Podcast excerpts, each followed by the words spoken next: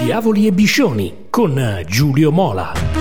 Amici sportivi, tifosi di Milan e Inter, benvenuti al consueto appuntamento con Diavoli e Biscioni. Se il Napoli ancora festeggia uno scudetto meraviglioso e strameritato, nonostante i regolamenti di conti interni sull'asse De Laurentiis, Giuntoli, Spalletti, l'Inter si prende e si gode tutto il resto che per ora conta del 2023. Supercoppa italiana, Coppa Italia, qualificazione in Champions, finale di Champions League. Non è una gara né una comparazione, ognuno deve essere giustamente orgoglioso di quello che ha conquistato, però il secondo titolo dei nerazzurri va rimarcato alla faccia di chi non ci credeva e che ora è pronto a salire sul carro di Simone Inzaghi e dei suoi ragazzi. Per il tecnico piacentino salgono così a quattro le coppe nerazzurre, più le tre della Lazio. Il popolo gli sussurra dimentichi le 12 sconfitte che già a febbraio lo avevano cancellato dalla lista degli anti-Napoli. Il resto lo hanno fatto i giocatori. L'atto unico li stimola più della brodaglia seriale, questo è certo, la finale secca e adrenalina pura. Sono errori, certo, di calcoli e di visione che non scalfiscono però il genio stagionale di chi invece si è portato a casa lo scudetto.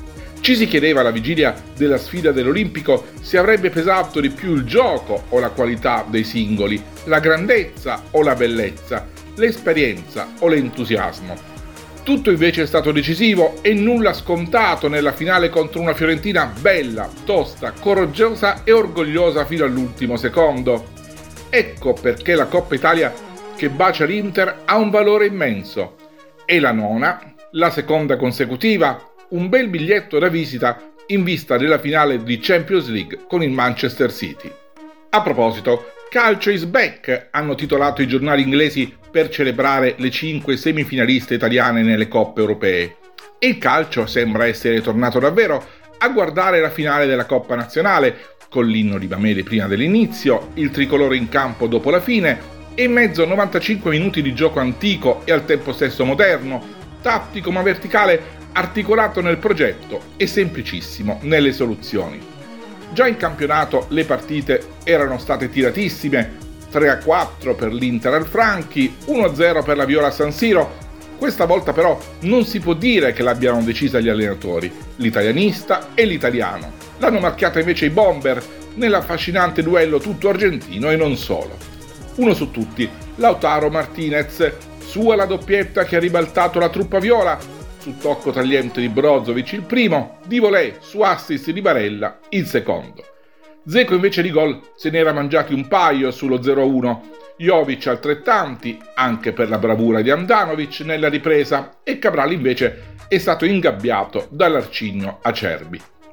La sfida l'aveva spaccata Nico Gonzalez su azione Bonaventura e Conè, con la difesa interista sorpresa e bucata da sinistra a destra. Per un quarto d'ora si è vista solo la Fiorentina al cospetto di un Inter imbambolata, lenta e imprecisa. Poi zitti zitti, ecco Cialanoglu scrollarsi di dosso Castrovilli e poi Barella e Brozovic guadagnare metri e propiziare varchi. Palla al piede, la Fiorentina è gradevole, palla agli altri, leggera, troppo a volte e non proprio irresistibili i due centrali Martinez e Milenkovic la trama di gioco rispecchia gli studi, le tendenze e persino le tentazioni dei due allenatori.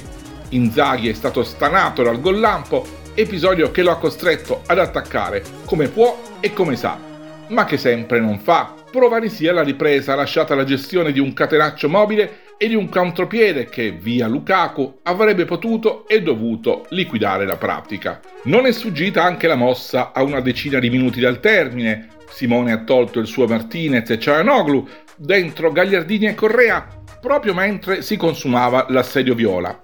Era un azzardo, come andare al casino, sedersi al tavolo della roulette e puntare sul risultato. Poi è finita 2-1, meglio così. Italiano in compenso si nutre di un calcio narrato, coraggioso, anche pragmatico e ha fatto un vero miracolo se è vero che il match è rimasto in bilico sino all'ultimo. Alla fine i migliori Lautaro, Martinez e Bonaventura. Apprezzabile la cavalleria dei duellanti e lodevole la serenità dell'arbitro Irrati. Ma non finisce qui, ora testa l'Europa. Viola Praga con i West Ham per la Conference, Inter a Istanbul contro il Manchester City per la Champions e ci sarà da divertirsi. Al Milan invece resta il campionato, due partite per mettere in cassaforte un quarto posto e salvare una stagione improvvisamente ridimensionata dopo l'eliminazione dalla Champions nel derby. Le disgrazie giudiziarie della Juventus danno una mano ai rossoneri che vanno all'Allianz sapendo che potrebbero farcela anche in caso di sconfitta, ma sarebbe una magra consolazione. Pioli chiede ai suoi una prova di carattere dopo gli ultimi scivoloni, poi si potrà programmare il futuro, che potrebbe essere ben diverso con i 50 milioni della Champions League.